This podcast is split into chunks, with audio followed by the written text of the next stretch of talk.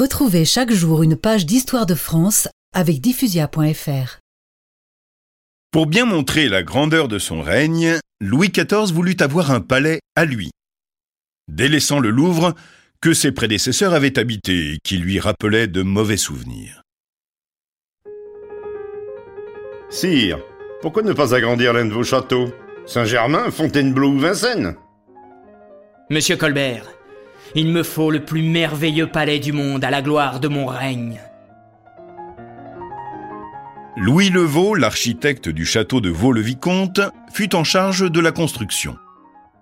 Le rêve du souverain se réalisa grâce à la collaboration des plus grands artistes du moment.